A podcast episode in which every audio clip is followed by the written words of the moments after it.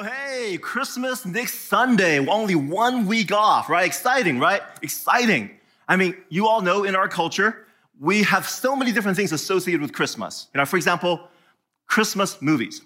Now, in our family, we have this tradition. Every single Christmas, we watch While You Were Sleeping, starring Sandra Bullock. We watch this every Christmas.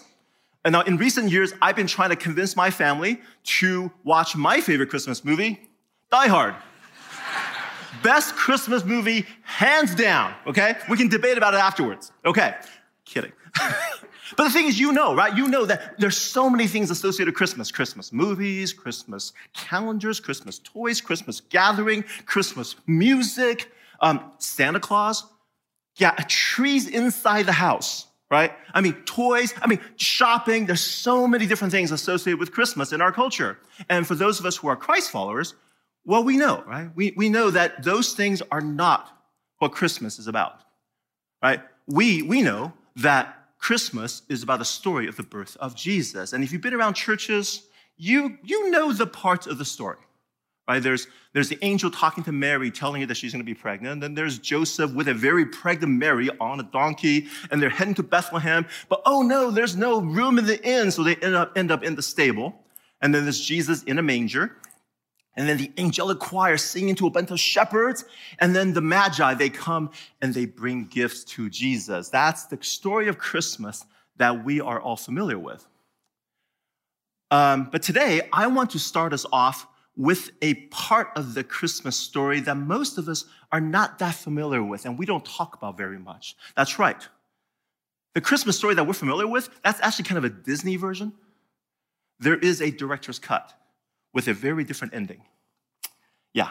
And I just give you a little warning right now because that ending, it's pretty dark. It's actually a kind of unspeakably horrific. But we're going to talk about it because that ending is how the author of the Gospel of Matthew chooses to end the Christmas story because it is one of the key to understanding the story of Christmas. So don't blame me for spoiling Christmas, blame Matthew. Okay, here we go. Matthew chapter 2. When they, that's the Magi, okay, when they had gone, an angel of the Lord appeared to Joseph in a dream. Get up, he said. Take the child and his mother and escape to Egypt. Stay there until I tell you, for Herod is going to search the child to kill him. And so he got up, took the child and his mother during the night, and left for Egypt, where he stayed until the death of Herod. And so was fulfilled what the Lord has said through the prophet Out of Egypt I called my son. So, so after the Magi leave, Joseph gets a warning from an angel. So he grabs Jesus and Mary and they, and they run off to Egypt. And after a while, the family returns from Egypt. And this is a critical point for Matthew, right? Jesus comes out of Egypt. That's a big deal for, for Matthew. Now, that's weird, right? The story continues. When Herod realized that he had been outwitted by the Magi, he was furious. And he gave orders to kill all the boys in Bethlehem and its vicinity who were two years old and, and, under, in accordance with the time he had learned from the Magi. And this is where the Christmas story gets really dark. Right? This is just horrific. Um, the, the Herod's soldiers, they slaughter baby boys in the, in the area of Bethlehem. So we have Jesus escaping the killing of baby boys and eventually returning from Egypt. That's how the Christmas story in the book of Matthew actually ends. And we're like, Matthew, seriously? This is how you want to end the Christmas story? I mean, are you crazy? I mean, that's, that's, that's, that's nuts. That makes no sense. That makes no sense. And you're right, it makes no sense to us because we're 21st century Americans. Remember, the Bible's not written to us, before us, Matthew was writing to first century Jews and Jewish Christians. And for them, when they read this, they're like, oh, I get it. You see, for them, when they read about Jesus escaping the massacre of baby boys and that he comes out of Egypt, they would be, think, they would be thinking one thing and one thing only. The story of Christmas is inextricably tied to the story of Exodus. Now, before I explain all that, let me introduce myself. My name is Charles. I'm one of the pastors of the teaching team. I want to greet all of you who are here and those of you joining us in Traditions, Gospel Fusion, downtown Fitchburg. Big shout out to those who are streaming online and those listening to the podcast. Uh, to the Chinese speakers, Dishon Jimmy Pingan, and to the Spanish speakers, es un gusto de nosotros. Now, this Sunday is the last Sunday of this year that we're going to be in the series, uh, Live This Book. Uh, we're taking a two Sunday break. Next week is Christmas. The week after that is New Year's, and we have Worship Where You Are, where we have online worship. And so we pick up Live This Book on January 8th. So as we head into this two week break, I want to give us a little a summary, a review of where we've been so far. And so the big idea of this series is that the Bible is a story, a single story. And if we know that story and understand that story, that's critical for, for understanding who God is, who we are, and how we're supposed to live. And so what we learn is that this story has seven major movements. God's plan for humanity, God, the humans rebel, God chooses a people, God's people rebel, Jesus the king, the empowered church, and God's mission accomplished. We began with God's plan for humanity. God creates a physical universe. He creates humans to be his children. We're going to run the world. He's to empower them to run the world. But the humans rebel. They don't want anything to do with God. And so the world falls apart into sin, brokenness, and death and violence. And that's the world we live in today. But God doesn't give up. God starts his process, his plan to establish his reign on this earth. And he chooses a people. He creates a people, a nation.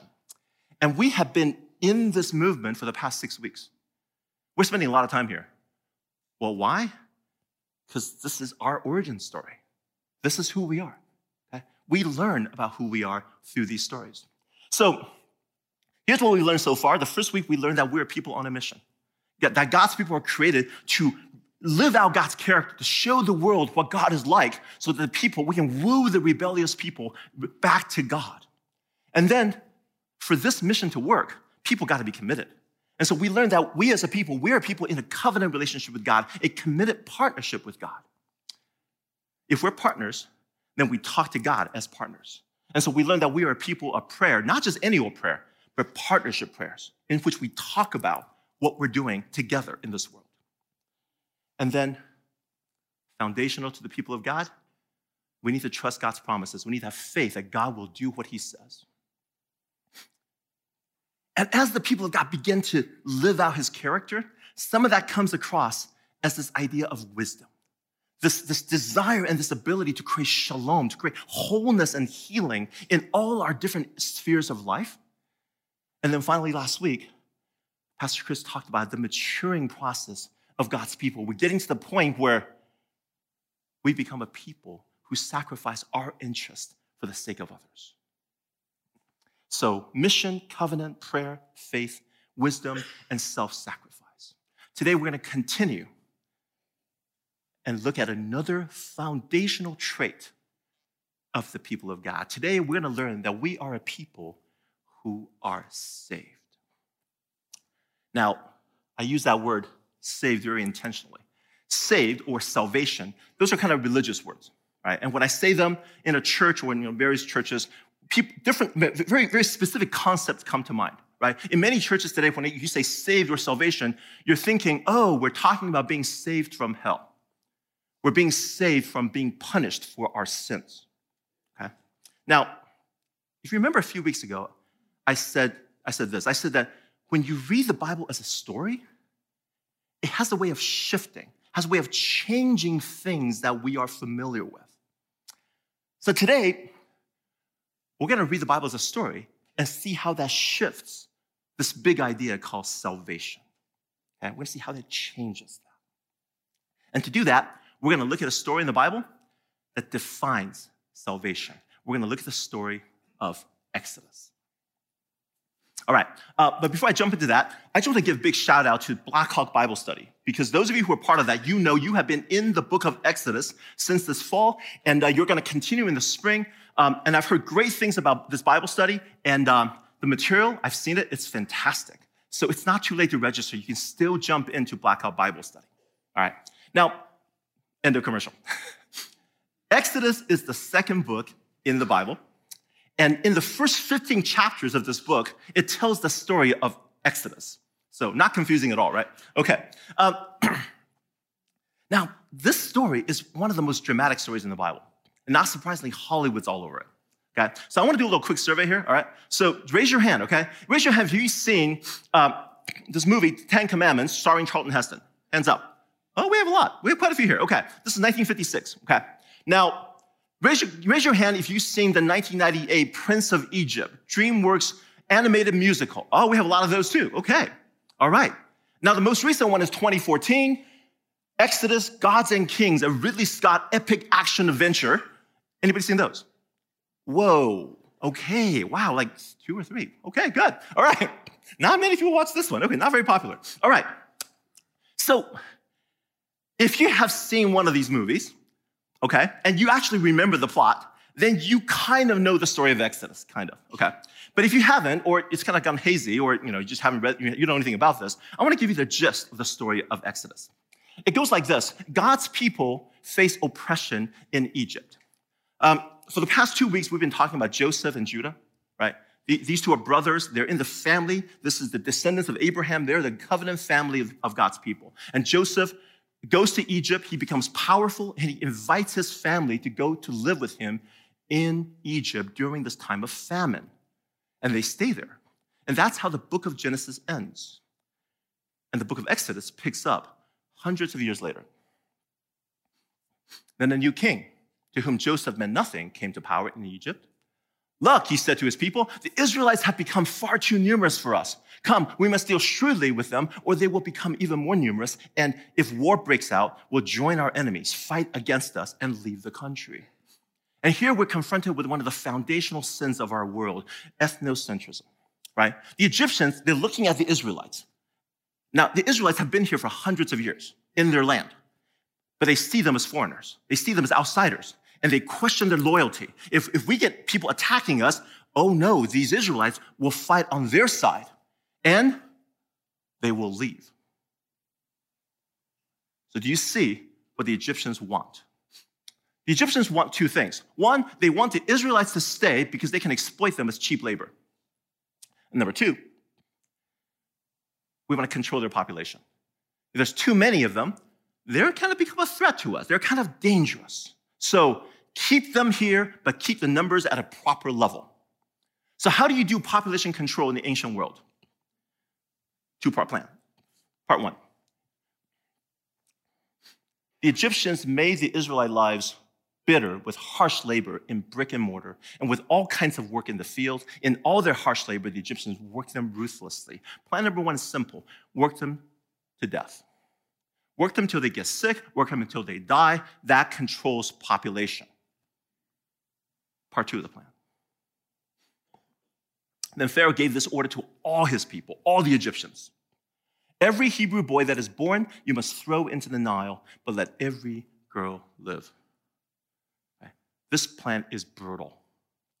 It is gruesome. Okay? They, they throw only baby boys in the river because this is a patriarchal society. Boys grow up to be leaders, to be soldiers, to be, to be, to be politicians. They're the ones who can actually lead a rebellion. So get rid of the boys, and you have no problem with this, this group of people. Now, I want you to read these verses for two reasons. Number one, bells should be going off. Oh, yeah, the killing of baby boys. That's right. The Christmas story, right? Book of Matthew, Jesus. Oh, yeah. The second reason I wanted you to see this is because the, the, the story of Exodus has a lot to do with God's judgment of the Egyptians. And, um, and so I want to make sure you understand why God is so angry. The Egyptians, they, they take a group of foreigners coming to the land who are economic refugees. They look at them and then they, they, they exploit them as cheap labor. And then they try to control their population by working them to death and by throwing their children into the Nile River. Let's just make this really clear. Egypt is a country that drowns infants as state policy. Imagine what it's like to walk by the Nile River on a daily basis. I hate being, I hate being so graphic, but, but, but here's the thing. Every time I teach Exodus, I get people coming up to me and say, man, why is God so mad, you know, so mean to the Egyptians? And I'm like, are you serious? The story of Exodus starts with brutality, starts with inhumanity. It starts with cruelty. And then God shows up. At this point, we're introduced to a, a, a, character, one of the most important characters in the Old Testament. His name is Moses. And we actually get the story of his birth, right? That he survives drowning in the Nile River because the daughter of Pharaoh pulls him out of the river and raises him as her son. Miraculous. And then when he grows up, he tries to free his people from oppression by killing one of their oppressors. Well, that doesn't go anywhere. And so he runs off into the wilderness and, and stays there until he turns 80. And then God calls him and says, Hey, Moses, get my people out of Egypt. So Moses is a character who escapes the killing of the baby boys and leads God's people out of Egypt. Are you making the connection? Right? What is Matthew doing in the Christmas story? Jesus is the new Moses. Jesus is going to be the one who leads his people out of oppression. Okay. Now, how will Moses do that? How will Moses lead his people out? He doesn't have an army. Well, no, really, the plan is kind of simple. Moses threatens Pharaoh. He goes to Pharaoh and he says, Look, if you don't let my people go, bad things are going to happen to your country. Right? Nice little country you got there. Shame if something happened to it, right? So this is what happens. God unleashes nine plagues on the Egyptian, natural or unnatural disasters. And these plagues, they wipe out the Egyptian economy. Why? Because the Egyptian economy is built on the backs of exploited labor of the ancient Israelites. Unfortunately for the Egyptians, Pharaoh refuses to let the people go. And so we move on to the 10th plague. And this one is brutal. The 10th plague is the killing of the firstborn of every single Egyptian family. Every single Egyptian family, the firstborn dies. Absolutely brutal. Why? This is God's judgment for the generations of the massacre of Israelite children. This is God's judgment. At the same time, God also established something called the Feast of Passover, and Passover and the 10th plague, they are integrally tied together. Okay? So it works like this. On the day of that 10th plague, the, the ancient Israelites, the people of God, they're called to kill the Passover lamb, and they're, they're called to take the blood of the lamb and to call it to smear it on the doorframe of their house. Okay? And then they eat the Passover lamb, and that night at midnight, as God is now executing judgment, as he's moving through Egypt, killing the firstborn of every family, he sees the blood on the doorframe of a house and he passes over that house. And that's why it's called the Passover. Okay, passing over that house. Okay, remember that. Okay, that's important. So, with all this death in, the, in, in Egypt, Pharaoh's had enough he tells the people they can go. And so the people, they, they, they, they, take off and they move into the wilderness. And after they've been gone for a little bit, he, Pharaoh changes his mind and he gets into his chariot. He leads a massive Egyptian chariot army and they go and chase down the Israelites. And now we get to now the culminating act of God's salvation. As the chariots are charging down the people, the people are next to this, this body of water. The water separates, forming walls. Now there's dry ground. And God's people crosses through that dry ground into safety. And as the Egyptian chariots chase down after them, they get into that wet area. Their wheels get tied up in the mud and they can't move. They're stuck. And as God's people clear out, the water closes in and wipes out the vanguard of the Egyptian army. The people are safe. The people go from there to Mount Sinai, where they learn about who God is, and then they enter into the promised land to be the people of God, to be God's kingdom. That is the story of Exodus in, Genesis, in Exodus chapters 1 through 15. And that is the story that defines salvation in the Bible. There is a summary statement in, at the end of the story in Exodus chapter 14. and it reads like this But the Israelites went through the sea on dry ground with a wall of water on their right and on their left. And that day, Yahweh, when you see the word Lord in all caps, that marks God's personal name, Yahweh. Um, the day Yahweh saved Israel from the hands of the Egyptians, and Israel saw the Egyptians lying dead on the shore. Yahweh saves. Yahweh Hoshea. The verb there, Hoshea, in Hebrew, this is the very first time this verb shows up in the Bible with Yahweh or God as the subject. This is the first time in the Bible in the story where God saves anyone or saves anything. This is it. God saves. Yahweh saves. This is the story that defines salvation in the Bible. And it's hard to communicate how important this story is to the rest of the Bible. I mean, Old Testament writers, whenever they talk about who, you know, who God is, they talk about the story. Whenever they talk about who the people of God are, they, they talk about this story. Whenever they talk about God as Savior, they talk about the story. They are really excited about the story. Okay? And then 1,500 years later, after Moses, Jesus comes along, and New Testament writers writing about Jesus, they use the story of Exodus to explain Jesus. In fact, Jesus uses the story of Exodus to explain Jesus. Check out Mark 14. On the first day of the festival of unleavened bread, when it was customary to sacrifice a Passover lamb, Jesus' disciples asked him, Where do you want us to go and make preparations for you to eat the Passover? Now, if you know your story of, in Mark chapter 14, this is the night before Jesus dies on the cross. Okay? This is it. This is the night. And uh, it's, it's Passover. Okay? This is the night when, this is 1500 years later, Jews all around the world they gather to eat the Passover. They kill the Passover lamb, they prepare the meal, and during the meal, they retell the story, the one we just read. They retell the story of how God delivered his people out of Egypt, out of oppression. And in the middle of this Passover meal, Jesus does this. While they were eating, Jesus took bread, and when he had given thanks, he broke it and gave it to his disciples, saying, Take it, this is my body. And then he took a cup, and when he had given thanks, he gave it to them, and they all drank from it. This is my blood of the covenant, which is poured out for many, he said to them. What is Jesus doing? In the middle of the Passover feast, where everybody's eating the, Pas- the Passover lamb, where they're retelling the story of God's salvation, of God's people out of Egypt, Jesus says, Eat my body and drink my blood. What is Jesus saying? This is really unmistakable. Jesus is saying, I am the new Passover lamb.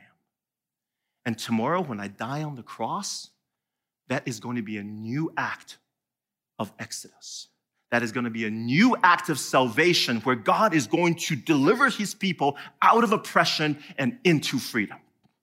Jesus as the new Passover lamb. All four gospels, Matthew, Mark, Luke, and John, they make this point by the way they tell their story. But if you like, you want to really direct, really spelled out, Paul does it for us in 1 Corinthians chapter 5, where he says this, for Christ, our Passover lamb, has been sacrificed. Yeah, Paul makes it very clear. Jesus uses the story of Exodus to explain the salvation that he brings. He says, I am the new Passover lamb. Whatever I'm doing is the new Exodus. So,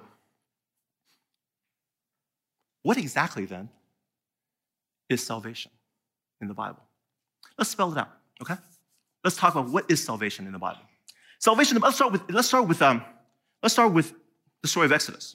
Okay? So we have the story of Exodus here right? Um, if, those of you on the, uh, listening to the podcast, what I have is a map of the Middle East. Here is Egypt. This is the place of inhumanity. This is the place of cruelty. This is the place where life has no meaning. Your life is used up or it's tossed into the river. What is salvation in the story of Exodus?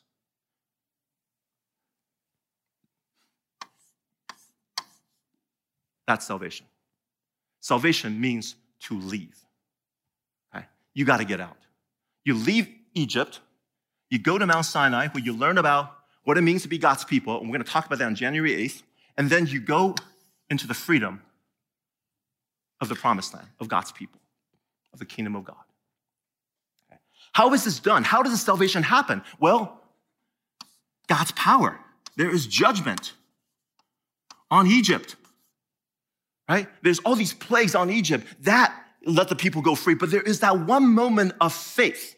You guys remember the story of Passover? There is that one moment of faith where, where, where, God says to his people, here's what you must do. You must kill the Passover lamb and you must put the blood on the doorframe. That's kind of weird, right? Smearing lamb blood on doorframes? That's kind of a weird thing to do. Yeah, even in the ancient world. They do it. Why? It's an act of faith.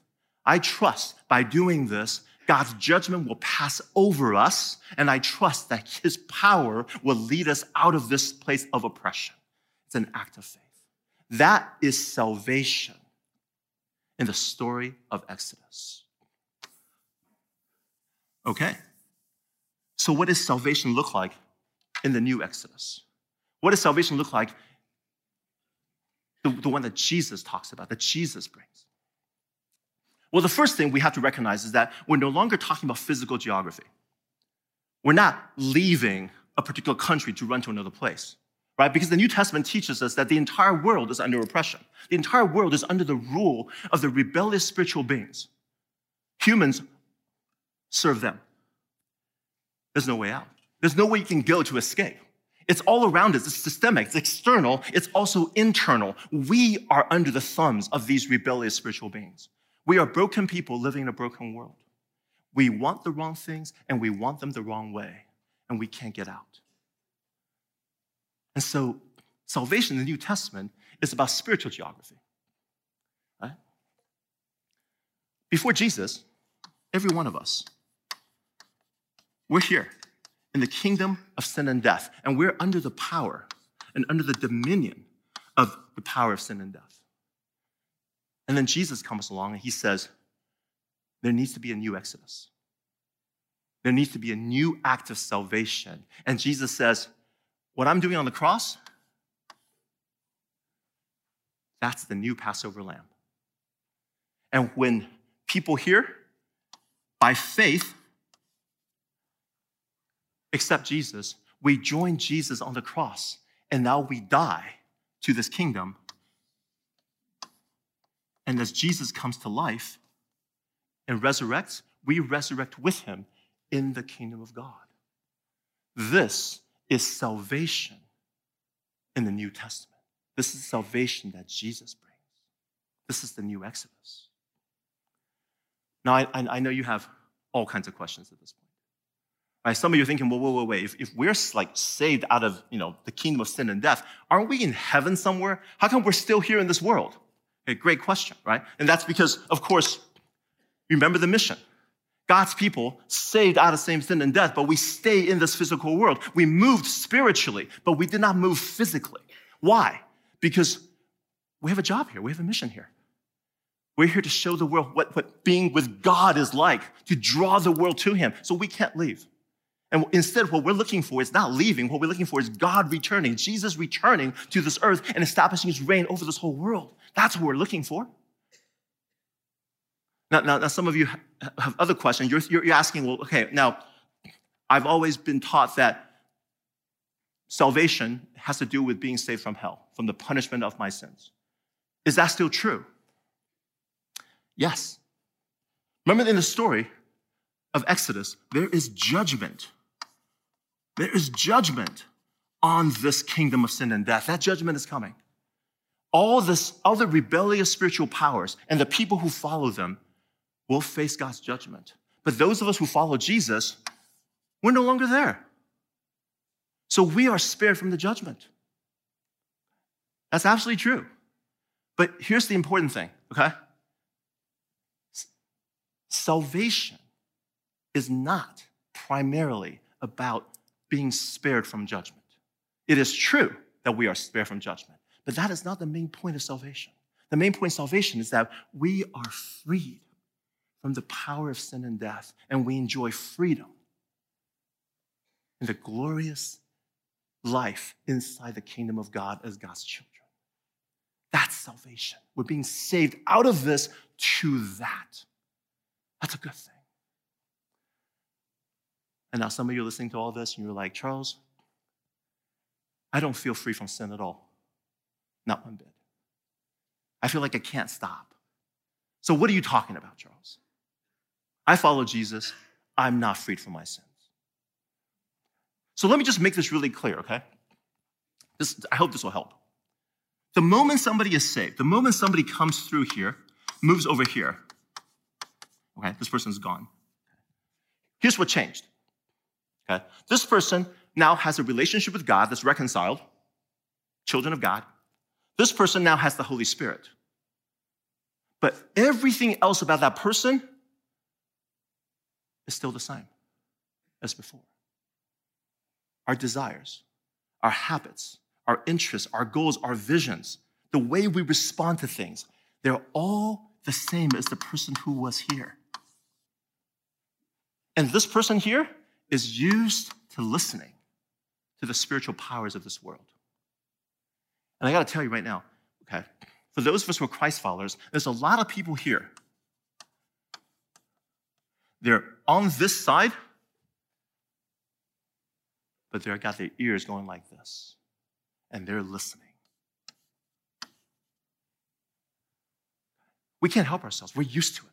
We're used to being influenced and listening, influenced by this world, the culture, the values of this world. And when we cross over, we still do it and we hang out here. And what God wants is to say, hey, walk away, walk that way. You have been set free by the blood of Jesus Christ. You have been set free. So walk away.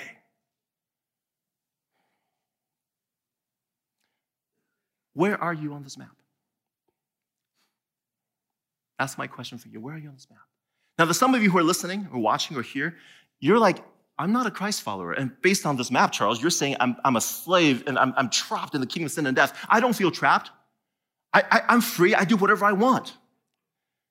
And if, you, if those of you here, I, here's what I want to say to you. First, welcome to Blackhawk Church. We're so glad you're here. We're glad you're here. We invite you to come and ask questions and, and talk and listen and, and, and figure this thing out with alongside us. But we're going to tell you ahead of time, okay? Here's what we believe.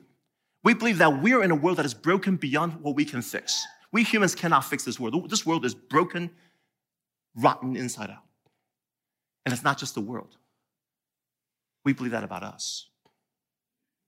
We cannot free ourselves from our egotism from our selfishness, from our anger, from our pride, from our jealousy, from our passivity, from our anxiety. We can't do it. And so what we hope for is that one day you'll get to the point where you will say to God, God, I want you to change me. And I want to join you in changing the world. That's what we hope. Now, some of you, you're right here. You're, you're saved. You're, you're, you're saved but not all the way. You see that? Right? You haven't moved over here. And one of the biggest problems is you've been told that, oh, sin will always have power over you. You can't change. You cannot be transformed. That's what you're thinking. That's what you're feeling because you try, It's like, I can't do this. And sometimes you just give up trying. That's one of the biggest lies from the kingdom of sin and death. They're telling you, you can't change. You cannot be transformed. the first thing you need to hear is yes, you can. You have been set free by the blood of the Passover lamb. It's time to go. Now, some of you, you're ready to move. You're like, how do I walk this way? How do I live a life that is oriented toward God. It's oriented, how do, I, how do I live a life that is no longer paying attention to the values and the messages of this world, but really attentive to the Holy Spirit? How do I live like that? I just got to tell you, I have a 35 minute sermon. I can't do all that, but I want to tell you right now two weeks, worship where you are, okay? When you do online worship, Pastor Tiffany Malloy is going to talk about this. She's going to talk about how to live a life that is moving toward being oriented to God. Okay? So don't miss that one. Don't miss worship where you are. So instead, I want to, uh, well, you notice I started my talk by uh, looking at the ending of the Christmas story in the Gospel of Matthew. Um, I'm going to end my talk by looking at the beginning. This is the Christmas story in the book of Matthew. This is how the birth of Jesus, the Messiah, came about. His mother Mary was pledged to be married to Joseph, but before they came together, she was found to be pregnant through the Holy Spirit. And because Joseph, her husband, was faithful to the law and yet did not want to expose her to public disgrace, he had in mind to divorce her quietly.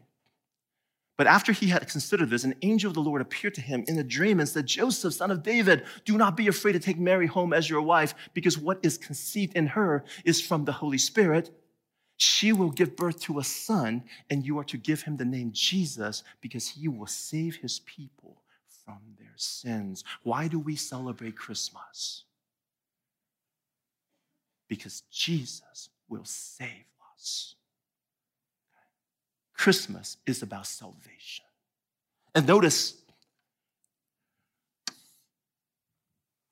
Notice, it's not saving his people from the Romans or, or, the Egyptians. No, it's saving people from their sins. And remember what we learned today. It's not about saving them from the punishment or the consequence of their sins. No, it's saving God's people from the domination, the oppression, the control of their sins that there is true freedom in life of Christ the, in the kingdom of God. And you notice this salvation is rooted in the name of Jesus. I want, I want to do this at the very end because I want you to remember this. This is so important because we always talk about the name of Jesus, okay? Name of Jesus is about salvation. How so? I want you to remember this, okay? I want you to remember this. This is the etymology of Jesus. Jesus is English. Is a transliteration of the Greek Jesus, which is a transliteration of the Hebrew name Yehoshua. Okay? That's a Hebrew name, Yehoshua. So, where does Yehoshua come from? It's a combination of two words Yahweh Hoshea. Yahweh Hoshea becomes Yehoshua, then becomes Jesus, becomes Jesus. Yahweh Hoshea means Yahweh saves. Does that ring a bell? Yahweh Hoshea. Yeah. Right back in Exodus chapter 14. The very first time these two words show up together. Okay.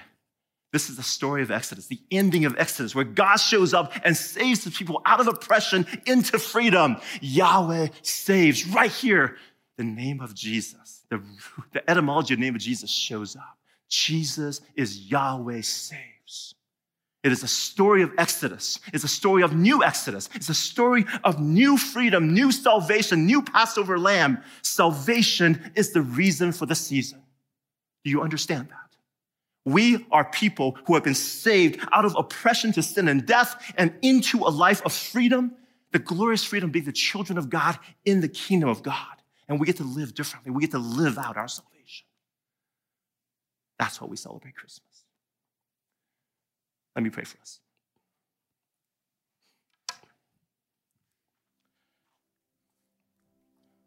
Father, we are grateful. We celebrate Christmas. I know the culture tells us to celebrate Christmas all kinds of different ways, but we know the true reason. We know the true reason we celebrate Christmas because you do not let us go and you do not let us languish in a place of sin and death and, and, and oppression, but you get us out. And now we move from oppression to freedom from, from under the, the thumb of these rebellious spiritual beings into a loving relationship with God the Father and, and, and have the Holy Spirit with us. And we're so grateful for this new life. And what we want to do, Father, is we want to live out this life. Help us to live out what it means to be saved. In Jesus' name we pray.